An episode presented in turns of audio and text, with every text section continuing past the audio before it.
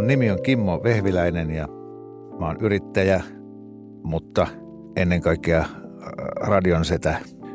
Juonnan Aito Iskelmä nimisellä kanavalla aamuohjelmaa yhdessä Elina Otsalan kanssa aina maanantaista perjantaihin siellä kukolaulun aikaan.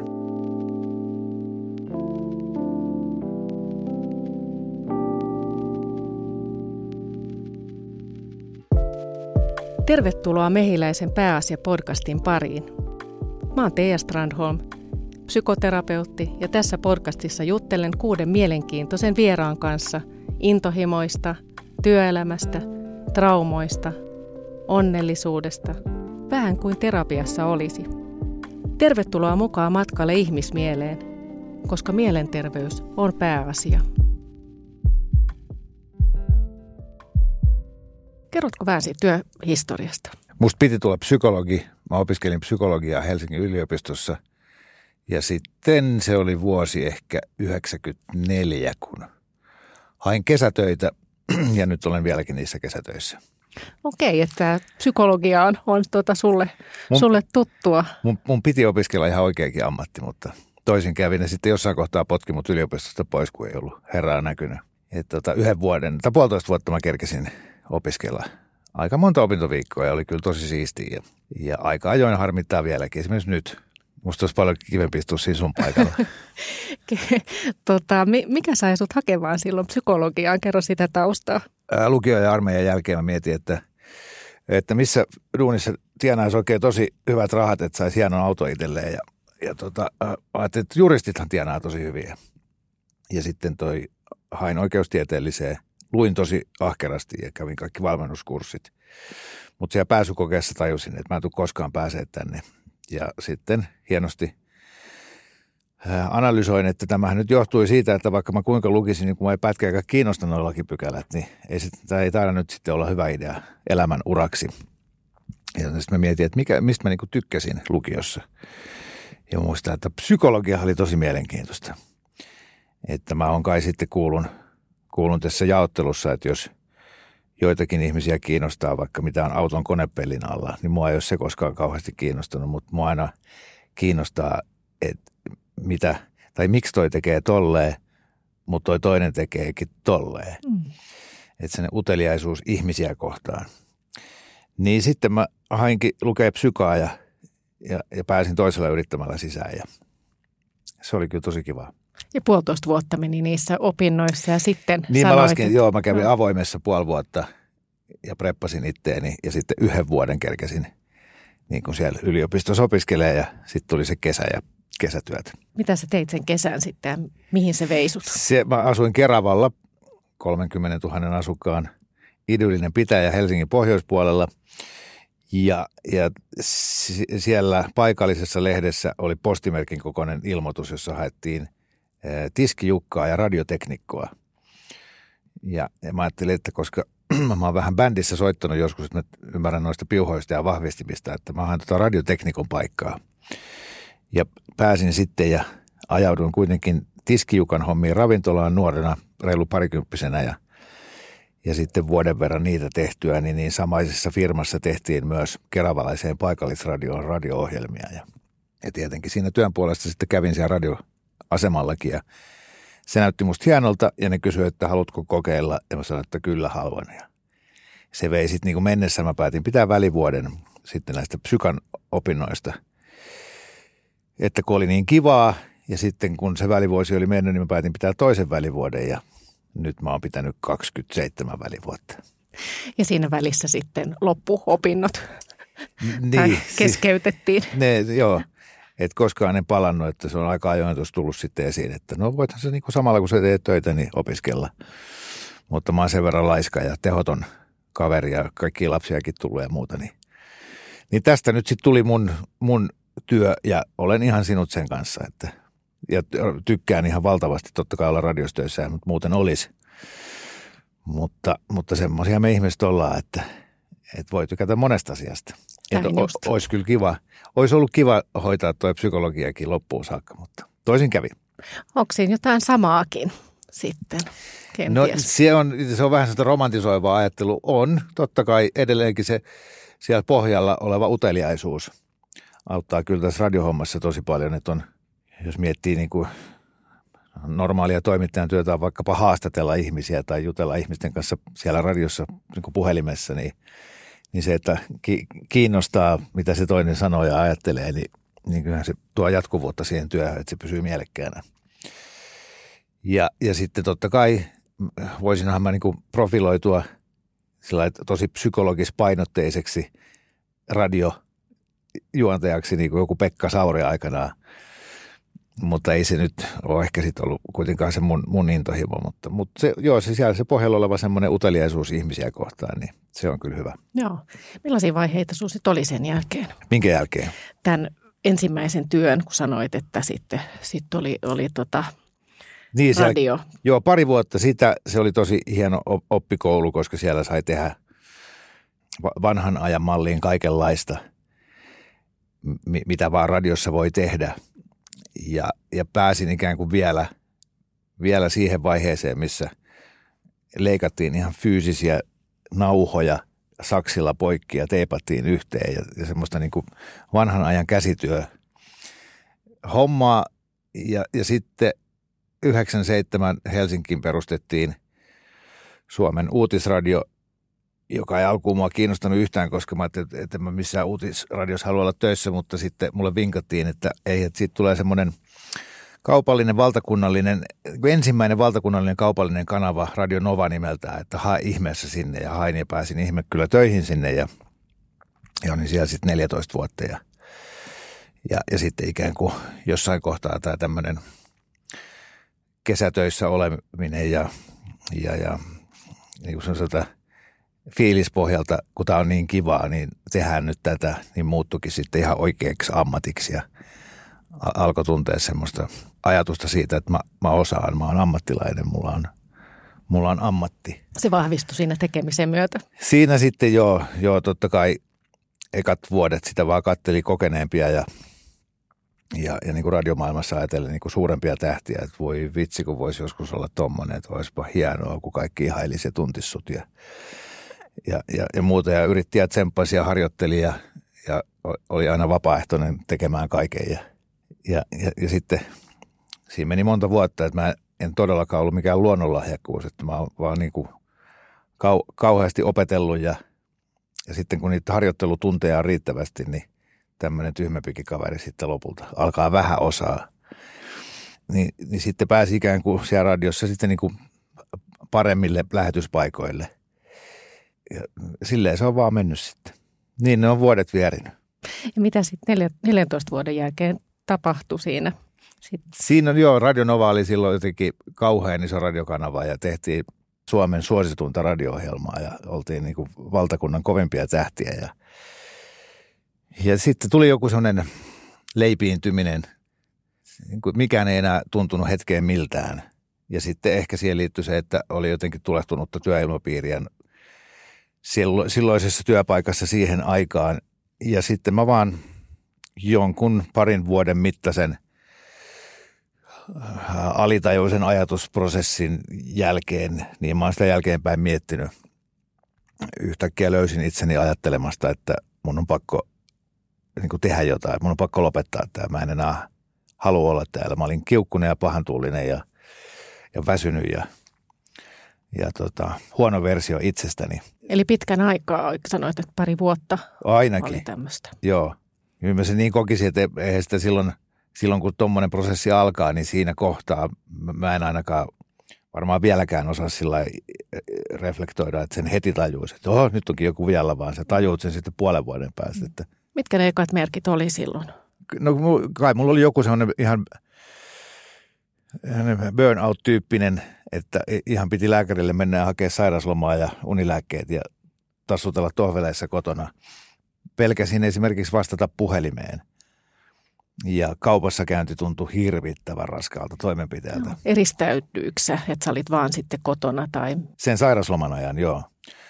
Se ei ollut kauhean pitkä, että mulla oli siinä – tai vuosien varrella olen nähnyt sitäkin, kun ihminen polttaa itsensä niin loppuun eikä, eikä ymmärrettävästi tajua hakea sairaslomaa, niin sitten ollaan puoli vuotta pois töistä.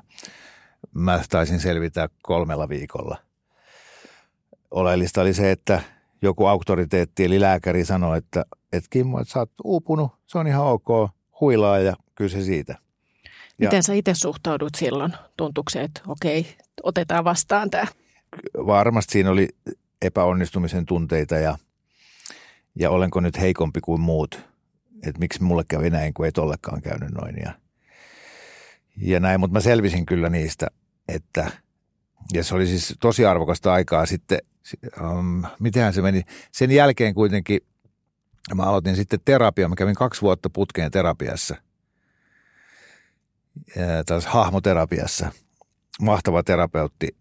Ja, ja tämä niin tää burnout-kokemus ja, ja, ja sitten se terapia yhdessä loi musta niin kuin paljon vahvemman ihmisen, mitä mä olin ollut ennen sitä. Ja sitten myös sen jälkeen mä en ole käynyt lähelläkään – niin voimakkaita stressitiloja enkä uupumusta, koska nyt mä tunnistan sen. Sen jälkeen mä opin niin tunnistamaan, että nyt tässä on, mä oon nyt tekemässä sellaisia asioita, että tunnen jo itseni, älä lähde tolle polulle. Ja on opetellut sanomaan niin kuin työtarjouksille ei. Semmoista, semmoista monenlaista, semmoista juuri oikeanlaista elämänviisautta – mitä, mitä vaikka kuvitteli olevansa niin kuin ihan fiksu ja ajatteleva ihminen ja aikuinen ihminen jo ennen näitä kokemuksia, niin oli täysin sokea sille, että ei osannut niin kuin välttää niitä väärin, siis puhutaan mennä vaikka ihmissuhteisiin, että niin kuin vääriä ihmissuhteita, vääriä duuneja. Se on hämmästyttävää, miten ihmiset osaa kaikenlaisia taitoja, mutta se semmoinen, mitä minä kaipaan elämääni, tyyppinen tunnistaminen, niin puuttuu kyllä tosi monilta. Nyt, nyt sen näkee, kun itse kuvittelee jotenkin olevansa aika hyvä siinä. Kuulostaa, että sä menit ainakin, niin kuin sanoit, että ei sanominen oli jotain, mitä opit vasta sitten sen terapian jälkeen, niin onko se niin, että sä, sä sanoit kyllä ikään kuin hyvin liikaa vai olitko liian kiltti vai minkälaista se oli se sitä edeltävä aika? Mitkä ne, onko jotkut piirteet myös, jotka, jotka on siinä mukana? Niin, helposti voidaan mennä ihan lapsuuteen ja faijaan, joka, joka opetti mulle jo hyvin varhain, että ihminen on, poikani, ihminen on työtä tekevä eläin. Ja ikään kuin ahkeruus, uutteruus, vastuunkantaminen, jaksaminen – pitkää päivää painaminen, nehän on hyveitä. Se on arvokasta. Se on arvokasta. Pitkään nukkuminen, ää, joutenolo on huono, huonon ihmisen merkki. Ja laiskaa. Mm, joo, juuri, juuri näin, laiskaa. Ni, niin sieltä tietenkin t- tulee se ajatus, että, että kaikkeen pitää sanoa kyllä. Että eihän se ole mies eikä mikään, joka työnteosta kieltäytyy. Miten sun muuten tämä alkuperäinen perhe, onko siellä isän lisäksi ollut, ollut ketä? Äiti ja sitten mulla on pikkuveli. Ja he oli no, paljon normaalimpia ihmisiä. Isäkin on ihan normaali, mutta isä on semmoinen siis hieno esikuva, niin kuin, niin kuin monet isät ja äidit tässä, tässä maassa on, että siellä on 50-luvulta asti niin kuin rakennettu tätä upeaa hyvinvointiyhteiskuntaa, jossa nyt elämme ja sitähän on rakennettu niin kuin omistautumalla työnteolle – ja tietysti mä muistan, että joskus teiniässä, niin, niin mä, koska teininä kuuluu vastustaa kaikkea, mitä vanhemmat edustaa, niin, niin myös niin kovasti ainakin jotenkin pohdiskelin tätä asiaa.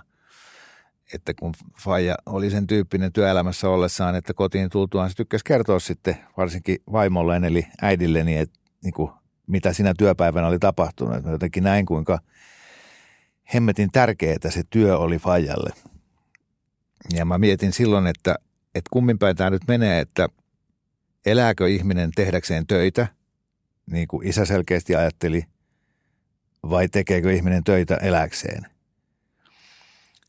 Ja sitten jossain kohtaa niin kuin, a, a, a, niin kuin tajusin sen, että, että mullekin saattaa käydä niin, että musta tulee ikään kuin paskan tärkeä, anteeksi kielenkäyttöni, mutta semmoinen, että mä alan niin kuin – rakentaa sitä mun minuutta sen työn kautta tulee jonkun aseman varaan.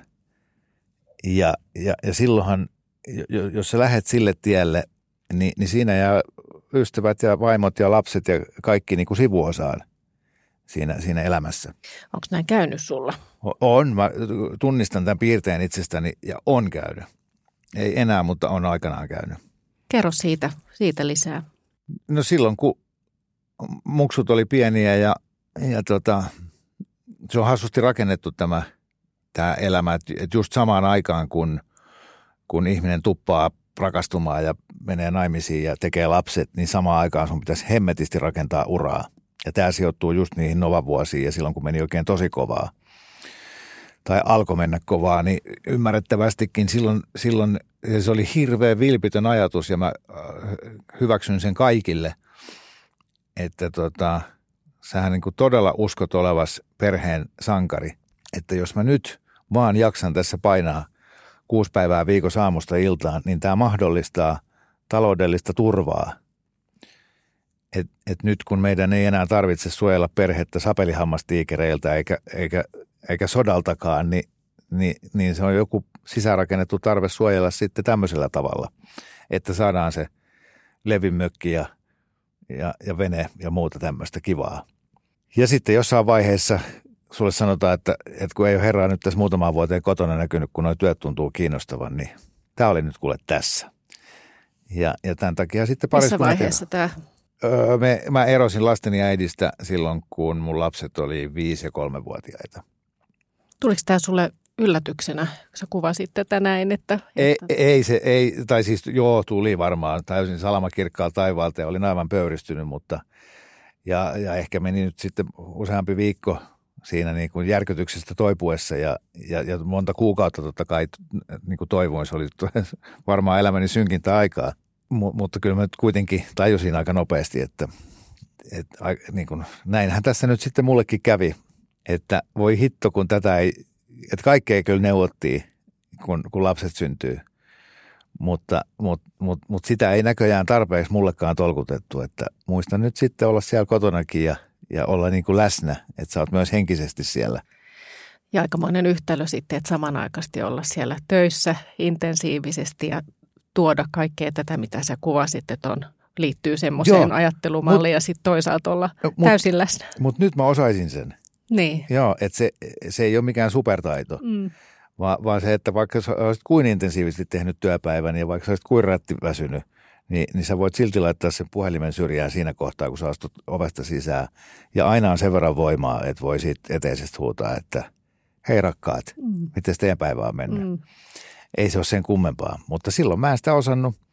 Ja siksi suosittelenkin lämpimästi, että kukaan ei tekisi lapsia ennen kuin täyttää esimerkiksi 40 vuotta, koska ainakin mä aloin vasta nelikymppisenä niin oivaltaa, että mi- mi- miten, miten voisi olla hyvä puoliso tai, tai, tota, tai sellaista. Ja, ja siis älkää nyt käsittäkö kukaan väärin, mä, totta kai mä niin leikin lasten kanssa ja touhusin ja pussasin vaimoakin – mutta kyllä kaikki tietää, mitä mä, mitä mä tarkoitan. Mutta onko se niin, että, sen kaiken voi tehdä vai onko se niin, että sitä säätelee sitten pikkasen vähemmän intensiiviseksi sitä työtä kuitenkin, että, että kun sitä on vaan tietty määrä niin kuin energiaa olla ihmisten kanssa tekemisissä. Niin. niin siinä on hirveästi muuttunut ja totta kai voidaan ajatella niinkin, että on se sitten se perheen äiti tai isä, mm. joka käy töissä. Ja sitten oletetaan, nykyään ää, aika usein molemmat käy töissä ja, ja silti on ne pienet lapset. Hyvä.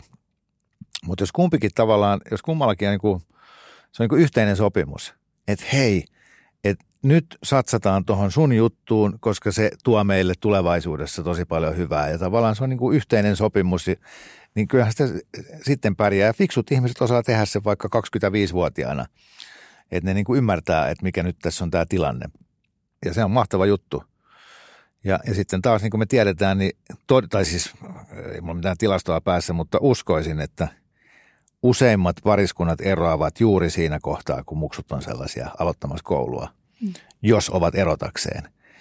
Koska se on niin hemmetin rankkaa niiden pienten lasten kanssa ja siihen usein just ajoittuu nämä mm. asunnonhankinnat ja kaikkea stressitekijää, niin, niin, niin semmoista tämä elämä on. Ja se on varmaan ihan ok.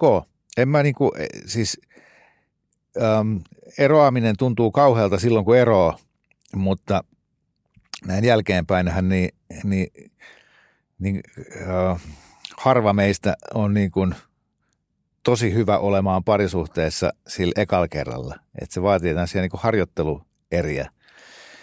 Ja, ja must, jopa minusta on kehittynyt niin kuin parempi puoliso ja parempi ihminen, kun on saanut muutaman kerran harjoitella. Terveisiä vaan kaikille eksille. Sori, että jouduitte tähän tilanteeseen, mutta näin se menee. Mikä ja hän on? ajattelee varmaan samalla tavalla. Mikä sun elämäntilanne on tällä hetkellä? No, taaskin mä oon parisuhteessa, mutta oikein hyvässä ja ihanan aikuisen ihmisen kanssa. Ja me ymmärrämme toisiamme ja sallimme toisillemme huonot päivät ja pitkät työpäivät. Ja, ja tota, tämä on nyt niin kuin paras.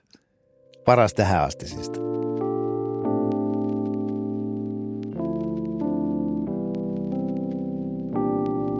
Mennään takaisin sinne, sinne tota se 14 vuoden työkokonaisuuteen. Mitä sitten tapahtuu? Sä sanoit, että siinä oli se terapia ja se burnout, joka sitten oli muutamien viikkojen ajan oli sairauslomaa, mutta mitä, mitä, mitä sä sen jälkeen päädyit tekemään ja mis, minkälaisessa paikassa sä olit siinä? Se oli, kuulostaa sieltä käännekohdalta jollain tavalla sun elämässä. Se olikin.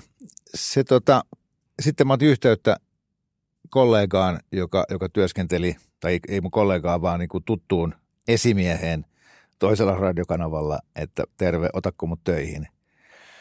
Ja hän otti mut sitten tavallaan sieltä niin kuin Suomen suurimmalta kanavalta Suomen pienimmälle kanavalle – ja, ja sitten siinä lähdettiin vähän niin kuin rakentaa sitä uudestaan ja, ja mulla tuli valtavan pirkistynyt olo ja musta oli mahtavaa olla taas semmoisessa hyvähenkisessä työyhteisössä ja, ja lähteä ikään kuin haastajan asemasta sieltä pistetaulukon häntäpäästä niin kuin rakentamaan jotain uutta. Sitten mä olin tällä Radio Aalto-nimisellä kanavalla melkein kymmenen vuotta ja jossain kohtaa siinäkin – alkuvuosina mulla tuli toinen semmoinen leipiintymisen hetki ja, ja, ja silloin mun, mulla on aina ollut upeita esimiehiä ja niin kuin, myös Nova, Novassa ja, ja, ja, ja, sitä ennenkin. Niin silloinen esimieheni tota, kerran juteltiin ja se puhui mulle, en muista enää sanatarkasti, mutta se teki muuhun suuren vaikutuksen, puhui semmoista itsensä luomisesta uudelleen. Ja, ja tota, mulla oli ikään kuin sellainen olo, että mä oon niin siellä radiojuontajana ikään kuin mä oon kaikki juttuni jo kertonut ja tämä ei enää anna mitään, että mä haluan nyt siirtyä niin kuin jonnekin vaikka esimiestehtäviin tai jotain tällaista. Mutta sitten tapahtui jotain. Se, se perustui siihen yhteen keskusteluun ja puheenvuoroon ja taaskin johonkin muutaman kuukauden mittaiseen alitajuiseen ajatusprosessiin, jonka jälkeen mä yhtäkkiä jo, joku ihme lasti lähti pois ja mä oon sen jälkeen nyt, tästäkin jo aikaa siis jo niin kuin seitsemän vuotta ehkä, niin viihtynyt ikään kuin siellä radiostudiossa juontamassa tekemällä tätä ihan samaa työtä kuin aina ennenkin, paremmin kuin koskaan.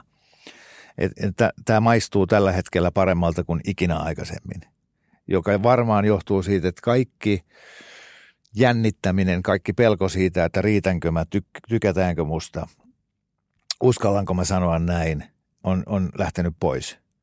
Eli se, mitä ihmiselle muutenkin tapahtuu sitten, kun se täyttää 40 ja alkaa ikään kuin aikuistua, niin, niin ei enää välitä, mitä muuta ajattelee, vaan nauttii vaan. Ja, ja sitten myöskään ei ole sitä painetta, että pitäisi menestyä ja olla paras ja, ja noi on nyt suositumpia, voi ei, vaan, vaan pikemminkin tärkeäksi on tullut kerätä siihen ympärille niin hyvä tiimi, kenen kanssa viihtyy ja, ja, ja, ja panostaa siihen – työn tekemisen laatuun enemmän kuin siihen niihin tuloksiin tai päämäärään. Niin. Onko tämä riittämättömyystunne ollut sun elämän, elämän varrella miten läsnä? Joo, koko ajan olen kulkenut kaverina. Onko sieltä lapsuudesta asti? Tai?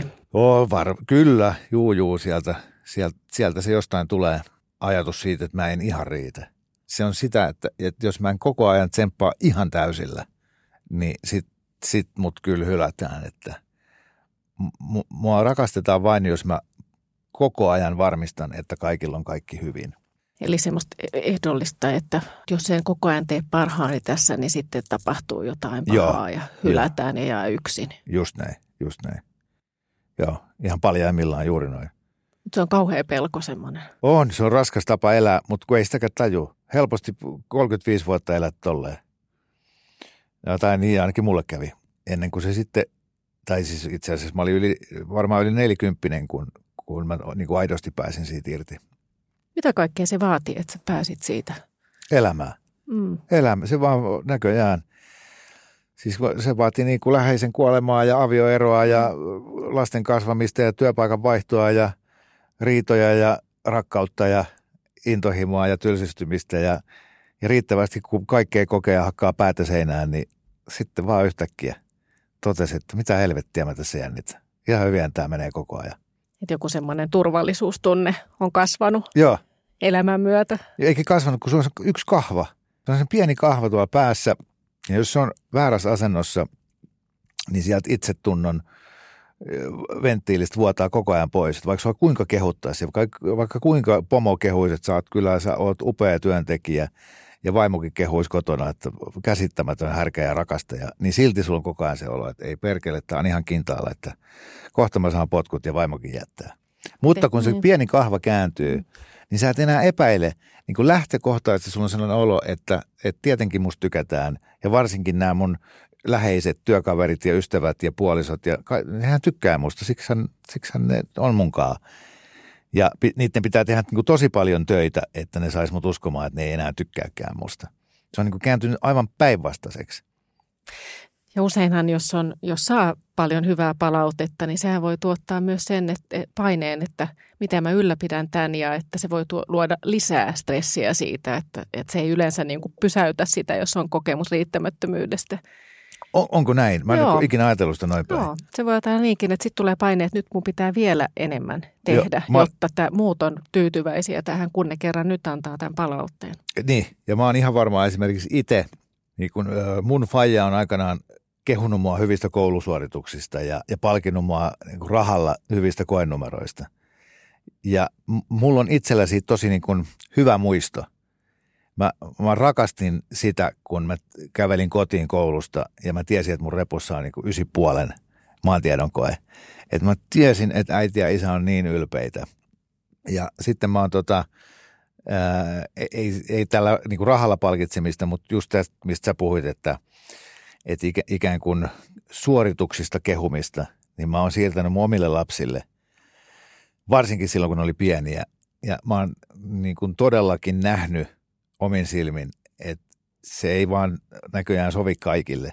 Se, siinä on käynyt just noin, että se on vaan lisännyt sitä painetta. Mutta sitä ihan noin kristallin kirkkaasti tajunnut koskaan aikaisemmin niin kuin nyt kun sä sanoit. Että miten hemmetissä sä oikealla tavalla, vaikka just omalle lapselle niin kuin toisaalta välität sitä ehdotonta rakkautta, että ihan sama millainen sä oot, minä rakastan sinua, mutta toisaalta opetat häntä elämään, että kannattaa nyt kuitenkin olla ahkera ja kannattaa nyt kuitenkin lukea ne läksyt ja kokeisiinkin kannattaa lukea, niin, niin ei, ei ole helppo juttu. Se on ikuinen tasapainottelu semmoisen niin. kanssa. Niin. Mutta kuulostaa, että, tota, että se sun oma kokemus, että sä oot sitä, sitä jatkanut sit toisaalta miettinyt paljonkin tätä tätä kysymystä, miten se palaute tai miten sitä on, millaiset omat vanhemmat on ollut ja millainen vanhempa on, vanhempi on itse. Joo, joo. Hirveästi on miettinyt aika usein niin kuin jälkiviisaasti, että, että mä oon, mä oon tota, aina niin kuin jälkeenpäin tajunnut, että olisi varmaan kannattanut tässä viimeiset kolme vuotta tehdä näin, eikä noin niin kuin mä oon tehnyt. Mutta parempi myöhään kuin ei milloinkaan. Minkä ikäiset lapset sulla on nyt? 22 ja 20. Mm. Oletko heidän kanssa jutellut näistä? On, on, kyllä. Onko heiltä tullut palautteita? No mä luulen, että keskusteluyhteys on hyvä, mutta ne ei ehkä toisaalta ole niissä keskusteluissa ollut halukkaita tai ehkä ne on kohteliaita, mutta ne ei ole ikään kuin antanut mulle niin julmaa tuomiota kuin mä omasta mielestäni ansaitsisin. Mutta sitä ne kyllä sanoo, että isä saat kyllä aika kova kertomaan, miten pitäisi elää ja neuvomaan miten kannattaisi tehdä ja mitkä on hyveitä. Ja, eli mä oon ihan samanlainen kuin oma fajani. Hirveet. Saaks elää uudestaan? Please tee voiko aloittaa otetaan, alusta? Otetaan takaisin. O, niin sillä, että et mä pääsisin takaisin 22-vuotiaaksi. Ja, ja sitten, tai saisin puhua 22-vuotiaalle Kimmolle. että nyt sitten kohta, kun sulle syntyy lapset ja muuta tämmöistä, niin tee tälleen. Ja mitä sä sanoisit? Että tota, rauhoitu. Silleen mä sanoisin. Mutta mitä muuta? Rauhoitu, äh, istu vaimon viereen, katso sitä silmiin ja, ja kuuntele sitä, vaikka ei huvittaisi. ja, ja sitten tota, ää, älä vaadi lapsiltasi mitään. Että lähdetään siitä. Varmaan jotain tuollaista. Voisin, mä voisin jatkaa tätä loputtomiin. Mä... Jatka vähän vielä. Tämä on kiinnostava näkökulma. Mitä sanoisi itselleen sinne 22-vuotiaan itsen niin. mie- no, mielen sisältöihin? Joo, sit, ja sitten va, no varmaan mä puhuisin siitä just siitä ri- riittämättömyyden tunteesta tai siitä riittämisestä. Miten sä rohkaisisit itseäsi siinä? Kyllä se on vaikea puhua 22-vuotiaalle tai niin, että se tajuu, niin että se sisäistäisi sen. Mm. Koska kun jotenkin hämärästi vielä muistaa, miten, miten ehkä mullekin on silloin, kun mä oon ollut alle 30, niin joku elämää enemmän kokenut, on, on sanonut jotain tollasta. Niin sit, kun sitä ei, niin kuin, sitä ei, ei vaan sisäistä. Mutta mut voisi nyt sitten käyttää sen tilaisuuden ja sanoa, että et, et usko vaan, että sä oot ihan hyvä tyyppi, että kyllä kaikki susta tykkää, vaikka et sä ihan noin paljon oot paiskaa. Ja, tai sillä että mulla oli semmoista, että mä, joku mun lähellä oli niin kuin surullinen tai pahantuulinen, niin mä hätäännyin kovasti. Ja ikään kuin... Mä Mihin niin kuin, se osui, se hätä? Mikä se oli se No se, että tuolla on nyt paha mieli, mä en kestä sitä. sitä. saada niin. helpotettua. Joten mä aloin välittömästi tekemään kärrynpyöriä ja mm. hain tuommoisen mm. pellenenän itselleni, että sillä että hei kato, elämä on kivaa, ei saa olla surullinen. Ja, ja nykyään mä siedän paljon helpommin sen, että okei, tuolla on tänään tuommoinen päivä. Se on ihan ok. Mm. Että päivät ja tunnelmat muuttuu. Niin, niin että on sitten nyt itselläkin erilaisia päiviä mm. ja välillä on huonommalla tuulella ja, ja, ja sen alavireinen ja, ja tälleen. Mikä siinä oli vaikea kestää? Mistä sä, miten sä ymmärrät sen, että se oli? Oliko se niin, että sä kan, kannoit jotenkin vastuuta siitä toisen tunteesta, että nyt tämä pitää hänelle helpottaa? Niin, ja kai on ehkä munkin lapsuudesta menemättä nyt sen tarkemmin siihen, niin, niin löydettävissä sellaisia juttuja, milloin ehkä, ehkä on, on niin kuin jo, joutunut tilanteisiin, jossa on kovasti täytynyt lohduttaa jotain ihmistä ja, ja ollut itse niin kuin surullinen siitä, kun toinen on niin surullinen. Ja, ja onko se liian, vähän niin kuin liian varhain? Niin, joo, mennään ihan siis mm. ihan alle kymmenenvuotiaaksi ja, ja niin kuin tällaista. Niin, niin, niin asetettu ehkä semmoista viittaa harteille, missä on täytynyt kantaa niin kuin isompaa vastuuta kuin lapsen kuuluisi. Niin, niin ehkä niin varmaan se, se jää sitten jollain tavalla päälle. Ja sehän nyt ei ole maailman pahin synti. Ei se niin kuin – niin kuin, en mä kuitenkaan näe, että toi se, se, että yrittää piristää ympärillä olevia ihmisiä ja yrittää pitää hyvää henkeä ja spirittiä yllä. No joo, itse asiassa jos on ihmisten kanssa joka päivä tekemisissä, niin, niin onhan me varmaan aika raskas ollut, kun ei ole osannut antaa ihmisten vaan olla, vaan on koko ajan pitänyt siinä niin kuin, niin kuin olla iholla kiinni ja varmistamassa, että onhan sulla kaikki hyvin. Miten ympäristö on suhtautunut? Joo, just silleen, että Et... niin kuin lopeta – rauhoitu mm. tietenkin. Mutta niin ne, niitä sisäistää niitä rooleja jo aika varhaisesta vaiheesta. Niin. Joo, näköjään. Se on jännä, että sitten on niin valtava määrä asioita, mi- mitä on nyt tai omasta mielestä tajunnut. Ja sitten kun katselee itseään taaksepäin, niin, niin naureskelee sillä että ei taivas sentään. Että et muistaa, että tollonkin mä niin kuin kuvittelin olevani ihan valmis ihminen. Ja sitten kun miettii, että okei, nyt mä oon tässä näin – ja taaskin mä kuvittelen tajoavani. Niin kymmenen vuoden päästä mä katson itseäni tähän päivään. Ja taas mä pyörittelen päätäni. Että Mitä ei. sä luulet, että sä sieltä kymmenen vuoden päästä sanoisit itsellesi nyt? Tämä varmaan lisää, että rauhoitu. Lisää rauhoitu sitä. lisää, niin. Ja Vielä nyt, enemmän. Niin. Joo. Ja sitten lopulta, kun alkaa olla sillä melkein valmis, niin ja sitten sä kuolet.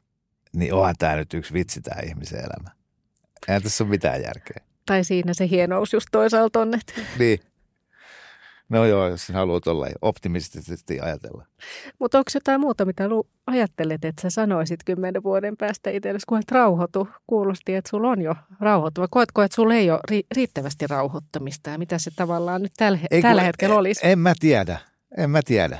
Se, se olisi hurskastelua, että mä lähtisin nyt, nyt niin kuin, että kun taaskin mulla, mulla on aina ollut sellainen olo, että, että nyt mä tajun. Mutta mä oon ihan varma siitä, että mä en taju. Mutta mä en taju, mitä mä en taju. Sehän se just on. Että se olisi tosi naivia. Mua hävettäisi kuunnella tätä podcastia kymmenen vuoden päästä, jos mä nyt lähtisin tuohon sun ansaan tie ja, ja lähtisin miettimään, että mitä mä sanon itselleni, vaan, vaan jos mä oon viisas, niin mä sanon, että kuuntelen, kerro sitten. No, Ansa tämä ei ollut, mutta, mutta kiinnostava kulma, että se oli kuitenkin sama kuin mitä olisit sanonut sinne 22. Eli rauhoittumisessa on jotain hyvin, hyvin ytimessä, mitä, mitä tota, sulla ehkä ei sitten ole omasta mielestäsi. Niin, no jos nyt mennään tuohon rauhoittumiseen vielä, niin mä niin kuin väitän olevani nautiskelija ja, ja kaiken laiskottelun ja joutenolon niin kuin arvostaja. Tarkoitan tässä semmoista, jos joku on Eckhart Tolleja lukenut, niin kuin tämä läsnäolo ja tässä hetkessä oleminen ja se, että, että helposti sitä pitää varsinkin työelämässä semmoista, semmoista vauhtia päällä Mulla on niin ystäviä, jotka esimerkiksi käyttää taksimatkan siihen, että ne kaivaa laukusta kirjan, jotta ne hyödyntää sen mm, ajan. Tehokkuus. Joo. Just se tehokkuus. Tai, tai istuu saunassa ja lukee kirjaa, että samalla kun, ettei tämä mene hukkaan tämä aika. Ja se on musta ihan hirveä ajatus. Okei, nyt mä liioittelin. Ei se ole hirveä ajatus. Jos ihminen rakastaa itseään sellaisena ja saa valtavaa nautintoa siitä, että tekee 16 tuntista päivää – ja siinä samalla tuli lukeneeksi kaksi kirjaa ja, ja käytyään muutaman hyvän tota, sähköpostikeskustelun, fine. Mutta, mutta taatusti se niin kuin paljon jää myöskin jotenkin, miten mä sanoisin, elämää elämättä. No toinen esimerkki vielä tähän väliin. Etelämatka. Perhe lähtee etelään, niin on kahdenlaisia matkailijoita. Niitä, jotka vaan menee sinne lataamaan oikeasti akkuja ja, ja niin kuin olemaan jouten – makailee altaalla ja käyskentelee laiskana rantapulevardilla. Ja sitten on niitä, jotka, joiden pitää kiertää kaikki kirkot ja museot ja kukkulat. Ja, ja sekin nyt kyllä käydään tuossa naapurikylässä, on ne markkinat. Ja sitten tulee aivan hengästyneinä ja upuneina sieltä. No eihän nyt voida arvostella, että kumpi on nyt parempaa lomailua. Toisaalta ne toiset näki paljon enemmän ja toiset oli jouten. Mutta mä oon niinku sen jouten olon jotenkin, kannatan sitä – koska silloin huomaa pieniä asioita, semmoisia ihan pieniä, että onpas tuolla omituisen näköinen lintu, katsokaa, kun sillä on pitkä nokka, joka jäisi huomaamatta, jos kaahottaisi pää kolmantena jalkana mm. seuraavaan museoon. Mm. Ni, niin tota, näin, mutta mä siis väitän olevani tällainen. Ja välillä onnistunkin siinä. Ja, ja kysy vaikka keltä, niin osaan olla ihan jouten ja mä rakastan olla yksin ja mietiskellä. Istua vaan ja katsella taivaalle ja mietiskellä. Mutta sitten samaan aikaan musta on tämä toinen puoli, jolle pitää sanoa se rauhoitu, joka ikään kuin, että koko ajan pitää saada aikaan. Ja, ja nyt jos minä teen tämän, niin sen jälkeenhän se mahdollistaa sen, että voin tehdä ton. Ja jos nyt vielä jaksan tätä jatkaa, niin sittenhän jonain päivänä voin tehdä tai siis siinä on sen ihmeellinen semmoinen, että ikään kuin pitäisi mennä eteenpäin ja tehdä töitä, jotta saa lisää rahaa, jotta sillä saisi lisää vapaa-aikaa. Mä en tiedä, mihin mä pyrin, mutta mut ikään kuin joku mun sisällä vastustaa sitten kuitenkin sitä joutenoloa. Ja sä kuvasit sun taust, taustoista myös, että semmoinen tietoajattelumalli malli on aika varhaisesta vaiheesta ja sitä kuvasit sitä riittämättömyyttä. Sitten mä ajattelin, että tässä on ollut tässä teemana jotenkin niin kuin lasten suhteen suhteessa itseen, niin tämmöinen tämä itsetunnon teema. Ja mä ajattelin, että siinä on semmoinen jaottelu, joka, joka en tiedä kuinka tieteellinen tämä on, mutta siinä on ajatus, että on vähän kahdenlaista itsetuntoa ikään kuin – jossa voi olla herkkyyksiä. Toinen on tämmöinen tekemiseen liittyvä, jossa on suoritukset ja, ja tota, voi kokea riittämättömyyttä, jos ei, ei saa aikaan. Ja siinä voi olla uhkakuvana vaikka, että, että pitääkö muut jotenkin epäpätevänä tai onko riittävän hyvä ja pätevä. Ja sitten on olemiseen liittyvä, eli rakastettavuus, itsetunto, että olenko mä arvokas itsessään, vaikka mä en tekisi mitään. Mä ajattelin, että tämä teema on mun mielestä ollut tässä, Joo. tässä jotenkin sun, sun tarinassa niin kuin monessa kohtaa läsnä, että kumpi ja miten näitä tasapainottelee. Kyllä, olet asian ytimessä. Näin se varmasti on. Ja sitten sitä, että, että, tota se, että voiko sitä vaan olla ja antaa itselleen luvan siihen ja onko silti ihan hyvä. Niin, just niin ja tätähän niin kun melkein kuka vaan kysyy, niin sanoo, että, että kun on koko viikon odottaa lauantaita jolloin on vapaa-päivä. Ja, ja sitten sä heräät kymmeneltä ja meet keittelee kahvia, niin jo yhdeltä toista hiipii se ajatus, että no jotain hyödyllistähän tässä varmaan pitäisi tehdä. Mistä perkeleestä se tulee? Tuleeko se sieltä niin kuin äidin ja isän ja isoäidin ja isoisän sieltä sukupolvien perintönä, joka vaan siirretään tahtomattaankin? Onko se meidän niin kuin DNAssa? Mistä se tulee, että on niin sietämätöntä, että no minä nyt vähän tässä imuroin kuitenkin, kun kerran tätä aikaa on. Älä imuroi, kun oo vaan, nyt on vapaa päivä. Niin, sieltä se varmaan monista tulee, niin. niin kuin sukupolvien takaakin. Ja tota, jos ajattelee sitten, että, että voiko ne sitten niin kuin tiety, tietyllä tavalla niin kuin molemmat olla, kun sanoit, että suhteessa lapsiin, että miten heitä samanaikaisesti niin kuin ohjaa, niin kuin tukee eteenpäin, niin sitten toisaalta niin kuin antaa sen, sen semmoisen, että olet hyvä sellaisena kuin oot. Joo. Niin varmaan se on, että ne molemmat Joo. sitten olisi olemassa. Sieltä kautta voisi löytyä joku vastaus, että niin kuin, kun puhutaan niin kuin karismaattisesta ihmisestä, ja sitäkin mä oon niin työn puolesta joutunut miettimään, kun on saanut tavata valtavan paljon karismaattisia ihmisiä, näyttelijöitä, laulajia, monenlaisia ammattilaisia omalla alallaan, kuten vaikka sinä. Ni, niin, tota, niin karismahan ää, on ehkä semmoista, että se ihm, että kun jollain ihmisellä on hyvä olla itsensä kanssa, sillä, ihmisellä on hyvä olla, niin sen lähellä on hyvä olla niin ehkä, että jos, jos mä makaan mä sit sohvalla tai hakkaanko halkoja, niin jos mulla on itsellä kauhean sen, että mä oon keskellä itseäni, mulla, mulla on siinä hetkessä, minulla on hyvä olla, niin se säteilee musta jonain semmoisena energiana, että ne mun ympärilläkin olevat ihmiset ei arvostele, niitä ei, niinku, niitä ei haittaa se makaanko mä sohvalla vai hakkaanko mä halkoja, koska mä säteilen hyvää. Onko tämä se rauhoitu? Toi oli viesti. se. Tässä nyt se mä oli. sen. Nyt sä sanoit. Ja nyt mua hävettää tästä ky- kymmenen vuoden päästä. Tuhotaan tämä nauha. Kaikki tuhotaan ennen jo, sitä. jo viiden vuoden päästä. Joo. Varmuudeksi. Kyllä.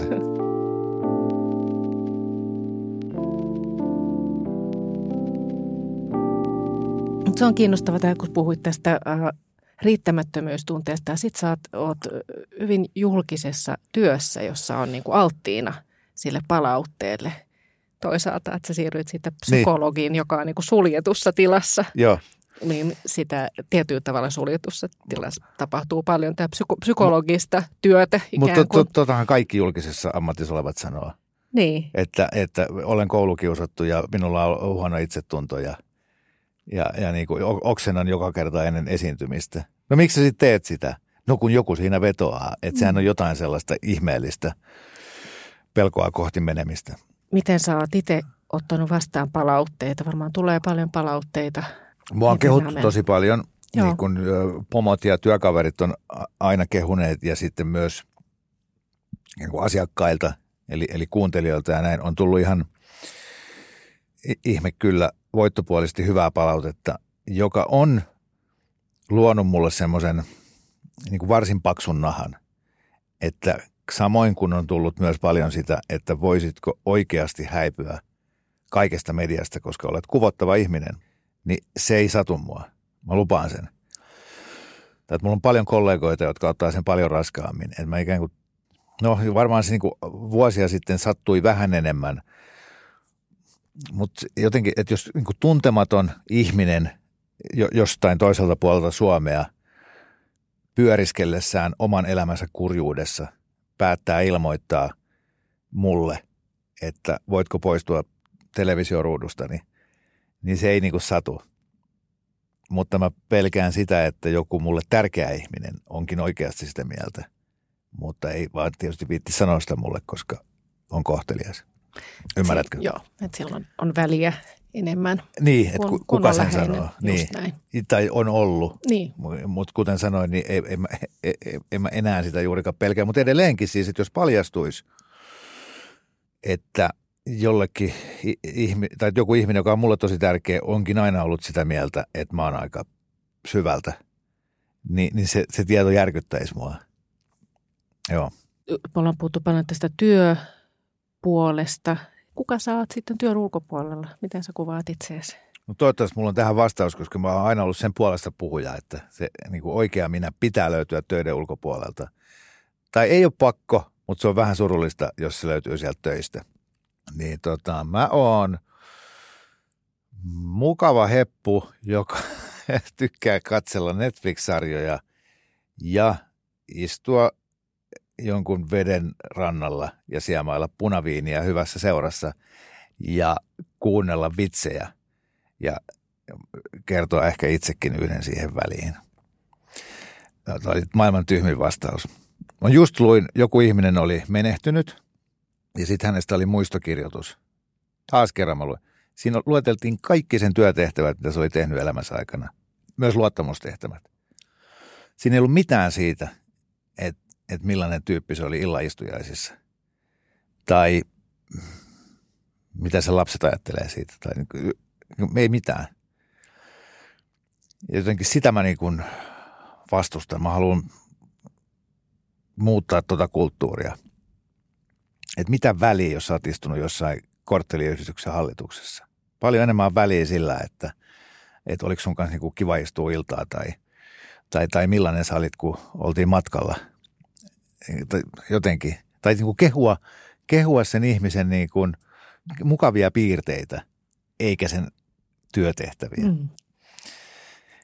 Niin, niin näin, näin ollen, kun sä kysyit, että kuka mä oon työn ulkopuolella, niin vaikka mä nyt mitä yrittäisin tämän korulauseita rakentaa, niin se kiteytyy siihen, että, että, että niin kuin kiva kaveri, reilu, aina valmis auttamaan. Vähän laiska, mutta noin niin kuin ainakin periaatteellisella tasolla valmis auttamaan. Paitsi muuttotalkoissa, koska niissä mä aina keksin, että mulla on mukaan jotain. Mutta joskus voi, voi ajatella niinkin, nyt mä käytin vähän tästä työn ulkopuolella, mutta et, et voi sanoa niin, että et kuinka paljon tämmöistä minuutta on myös työssä mukana. Mm. Mitä sä siitä ajattelet? Nyt jotenkin mua niin helpottaa ajatella tätä niin, että äh, tästä nyt hirveän montaa tuhatta vuotta tarvitsee mennä taaksepäin, kun ei ollut olemassa työntekoa. Äh, se, sellaista käsitettä ei ollut. Oli vain selviytymistä, hengissä pysymistä. Eli ikään kuin sen ajan työnteko oli sitä, että ainoa syy nousta aamulla ylös oli hakea ruokaa ja lämpöä, eli polttopuita. Ja, ja sitten kun nämä tarpeet oli tyydytetty, niin sitten vaan varmaan oltiin. Istuttiin nuotio ympärillä ja öristiin, koska silloin oltiin sellaisia jotain. Niin, tota, niin, niin sitten nyt niin kuin tosi monimutkaisen tapahtumakulun kautta, niin mehän tehdään töitä saadaksemme ruokaa ja lämpöä – siihenhän se voi ikään kuin riisua. No nyt jos palataan tuonne sinne esihistorialliseen aikaan, niin jos siinä laumassa oli yksi tyyppi, joka vaan keräsi niitä polttopuita, vaikka kaikki muut jo istu siellä nuotioiden ympärillä ja, ja tarinoi ja, ja nautti toistensa seurasta, niin se yksi vaan keräsi niitä polttopuita. Ja ne muut olisivat, tuu nyt tänne istuu, että ei kun mä, mä tykkään kerää näitä polttopuita. Niin hän näyttää vähän hassulta. Mutta se oli sen ajan työnarkomaani. No, toisaalta yhtä tärkeä juttu ja yhtä oleellinen osa ihmisyyttä on asema laumassa. Ja, ja työssä pärjääminen ja työssä menestyminen hän luo sellaista aseman tunnetta tai semmoista, että olen, olen huippukirurgia, kuvani on ollut lehdessä, minulla on asema tässä yhteiskunnassa. Tai vaikka saisit ihan mikä tahansa ammatiltas, niin, niin se on niin kuin sulle psyykkisesti tärkeää, että sinut tiedetään hyväksi, työ, hyväksi ammatissasi. Mutta toi, toi on niin tosi mielenkiintoinen kysymys, että se, paljonko se, kuinka paljon se minuus on niin kuin siinä, siinä työssä. Mä en, niin kuin, kun mä en halua, e, että mun minuus on se, että mä oon radiojuontaja. Mä voin olla sitä, mutta mä, mä haluan, mä haluan ikään kuin jotenkin olla se sama Kimmo, ihan sama, onko mä radiossa vai kirjoitanko mä kirjaa tai onko mä televisiossa vai istunko mä tässä sun kanssa tai, tai kaverin kanssa autossa matkalla Lappiin. Mua ärsyttää sellaiset ihmiset, jotka aina kun niiden kanssa vaihtaa kuulumisiin, niin alkaa puhua omista töistään. Ne, ne kertoo, joo, ollut kato, painettu tuossa, tiedätkö, joo. Meillä nousi nyt liikevaihto, nousi 8 prosenttia. Mua kiinnosta pätkääkään. Kerro, mitä sä oot tehnyt iltasi vaimos kanssa. Se on paljon mielenkiintoisempaa. Kuulostaa, että sä oot tehnyt niin tämmöisen arvojen, omien arvojen niin kuin uudelleen määrittelyä pitkin matkaa sun elämän aikana.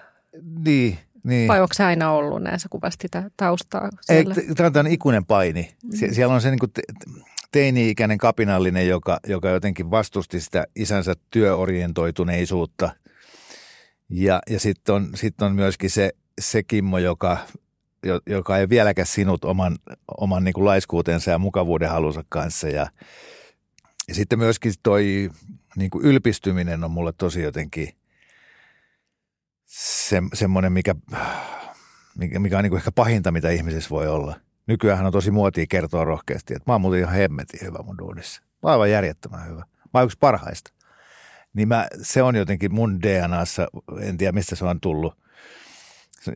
Ihan selkeästi on tämmöinen sukupolvia-asia, että me, me viisikymppiset, niin se, että sä kehut itseäsi, niin, niin, niin sehän kertoo, että sä olet kusipää. Sä olet niin kuin – ja ty, niin kuin tyhmä, älyllisesti vajaa, koska sä luulet, että kehumalla itseäsi muut arvostaa sua.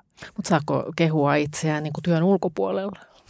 tai ulkopuolisissa asioissa? no, no makuuhuoneessa ehkä vähän, mutta ei muuta. Se, joka itsensä alentaa, se ylennetään.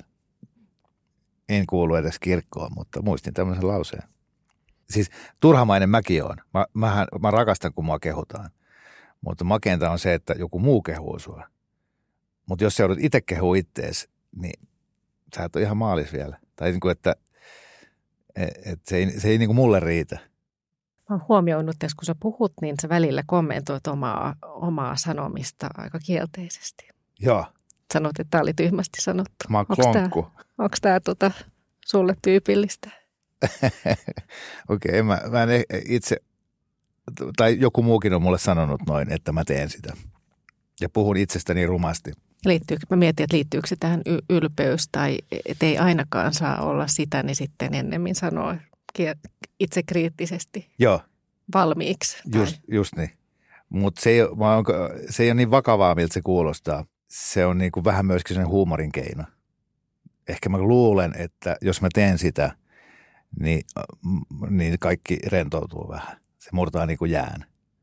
Sillä että häviää aliaspelin, niin sen sijaan, että paiskoo sitä pelilautaa ja lähtee pois, niin on sillä että vitsi mä oon tyhmä. Mä oon muuten niin aasi, mun kanssa ei kyllä kannata tätä aliasta pelata.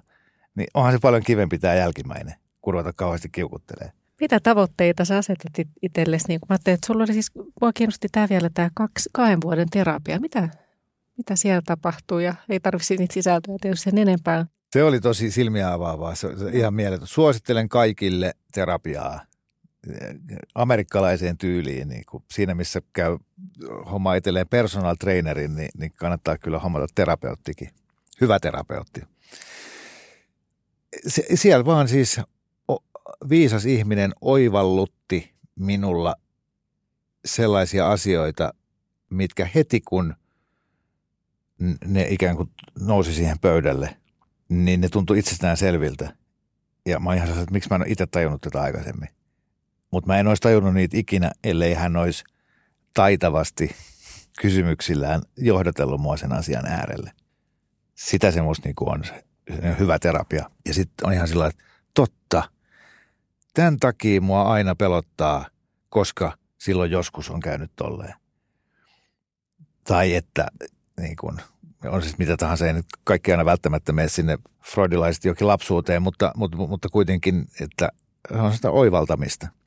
Ja sitten kun sä ne oivallat, niin sittenhän sä pääset käsiksi siihen niin kuin oman ajattelun ja käyttäytymisen muuttamiseen. Että älä toista tätä kaavaa nyt hyvänen aika enää. Etkö näe, että olet nyt hakannut päätä seinään tämän homman kanssa jo kymmenen vuotta. Niin ne on tosi niin kuin simpeleitä juttuja. Tulee kauhean helpottunut olla upeita kuulla, että sulla on noin, ollut noin hyvä, hyvä kokemus terapiasta ja tämä on oikeastaan kyllä aika tyypillinenkin. Ihmiset kokee sen kyllä tosi positiivisena. Terveisiä Heidi Valastille. Hieno tyyppi. Aivan mahtavaa. Mutta sitten mä jotenkin kuulin tuossa, että sä itse tota, sä sanoit, että ikä kuitenkin on tehnyt paljon, niin mä ajattelin, että onko se kuitenkaan se ikä, joka itsessään tekee paljon, vai onko se se, että sä oot itse asiassa kuulostaa, että sä oot työstänyt tosi paljon itse asioita? Ja miettinyt ja, ja muokannut niitä. Mun korviin se kuulostaa siltä, eikä niin, että ikä on tehnyt jotain. Niin, no kiitos kehuista, koska nythän se kehuit mua ahkeraksi pohdiskelijaksi ja ahkeruushan on hyvä. Mutta että useinhan siis vanhat ihmiset, niin nehän niin kuin, ne on vaan viisaita. Niissä on jotain semmoista rauhaa. Että onko ne sitten kaikki vanhat ihmiset kauheasti pohdiskellut vai ne on vaan elänyt niin, ne on ehtinyt näkemään niin paljon. Ja sitten kun sä koet isoja juttuja, just, just tällaisia, niin kuin, että läheisiä poistuu rivistä tai, tai avioeroja tai kaikkea tämmöistä niin kamalaa kriisiä. Ja, ja sitten selviit niistä. Niin sehän tuo sitä rauhaa, koska sua ei enää pelota huominen. Sä et enää pelkää, että mitä jos joku kuolee, kun jo ennenkin joku on kuollut ja sä mm. selvisit siitä. Tai sä et enää pelkää, että sut jätetään tai saat potkut, kun ennenkin on käynyt niin, että silloinkin sä selvisit. Niin sitä mä meinaan sillä iällä, että kun kaikkea näkee ja kokee, niin ei enää pelota. Sä kuvasit sitä avioeroa rankkana paikkana. Sä mainitsit lyhy- no nopeasti ohimenne menetyksiä. Millaisia sulla on ollut? Mun äiti kuoli syöpään reilu kymmenen vuotta sitten. Ja se oli totta kai kova paikka. Mä oon aina ollut äidinpoika ja äiti mm. oli mulle tosi tärkeä ihminen. Joo. Joo. Ja sitten äh, se avioero, mä oon ehtinyt erota useampaankin kertaa, mutta se avioero, jossa, jossa perhe, siis kenen, se nainen, kenen kanssa on lapset tehty, niin se oli mulle tosi rankka paikka. Siis se epäonnistumisen tunteen käsitteleminen. Varmasti moni jakaa tämän, tämän ajatuksen mun kanssa tai tie, tietää, mistä mä puhun. Miten sä pääsit siitä tunteesta eteenpäin? Aika on hyvä ystävä ja, ja, ja mulla oli hy, hyviä myös ajan lisäksi ihmisystäviä. Eli, eli tota, muutamalle parhaalle friendille edelleen on kiitollinen, että ne, niiden kanssa jakso kuukausitolkulla sparrata ja, ja, ja, ja vaan riittävästi käydä sitä juttua läpi ja kyllä se siitä sitten helpotti. Se, että sen jälkeen on saanut sitten taas monelle, monelle mon, montaa ystävää niin kuin – tai toivottavasti on auttanut, kun, kun ne on sanonut, että, että kerro Kimmo, että miten tästä selviää. Että et kun missään ei ole enää mitään mieltä, kun tuo ihminen ei ole enää mun kanssa, se ei halua olla mun kanssa. Niin vaan se, että vaikka on kuinka pimeää ympärillä, niin, niin, niin sairasta rauhassa jonain päivänä se loppuu. Mm. Mutta monenlaisia menetyksiä ja mainitsit sen äidin kuoleman kymmenen niin. vuotta sitten. Joo, se oli, se oli tietysti, äiti oli sairastanut pitkään, että se ei ollut semmoinen salamakirkkaalta taivaalta ja, ja, ja näin, mutta totta kai tosi rankkaa ja, ja, ja, ja kaikella tapaa surullista ja, ja ikävää, mutta siitäkin olen selvinnyt niin kuin mielestäni hienosti. Mun on helppo vaikka tässä se, sekunnissa taas niin kuin tehdä itteni surulliseksi miettien, että mitä kaikkea äidin kuoleman jälkeen on tapahtunut, minkä äiti olisi taatusti halunnut nähdä. Mutta sitten mä voin lohduttaa itteni miettimällä, että eihän elämän arvoa voi mitata sen pituudella, vaan sillä laadulla. Ja, ja, tota, ja kaikilta meiltä jää näkemättä asioita, vaikka eläisi kuinka vanhaksi.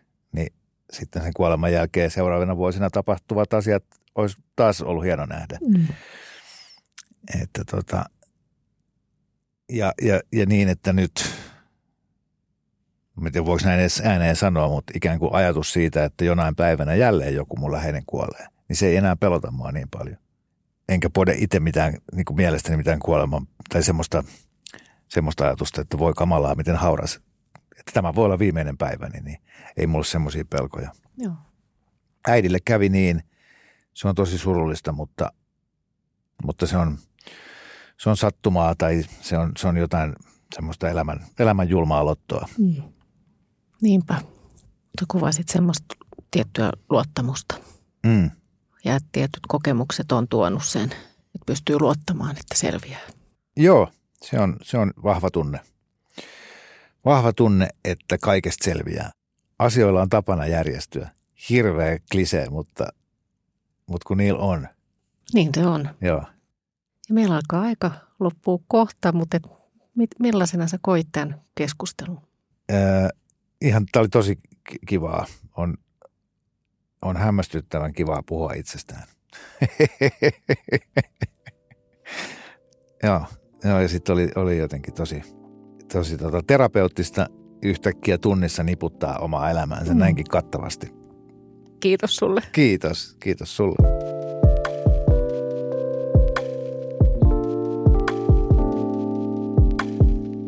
Mä uskon siihen, että psykoterapeutin vastaanotolle kannattaa poiketa kaikenlaisissa elämän solmukohdissa. Tai sitten ihan vain sparraamaan ja tutustumaan itseensä. Jokaisen tarina on omanlaisensa ja terapeuttiset keskustelut ainutlaatuisia kohtaamisia. Apua saa esimerkiksi työterveydestä, terveyskeskuksesta, YTHSstä tai yksityisiltä palveluntuottajilta, kuten Mehiläinen. Jos kuitenkin kärsit akuuteista mielenterveyden ongelmista tai itsetuhosista ajatuksista, niin ota yhteyttä 24-7 päivystävään kriisipuhelimeen tai vaikka sekaisin chattiin. Ja muista, et ole yksin.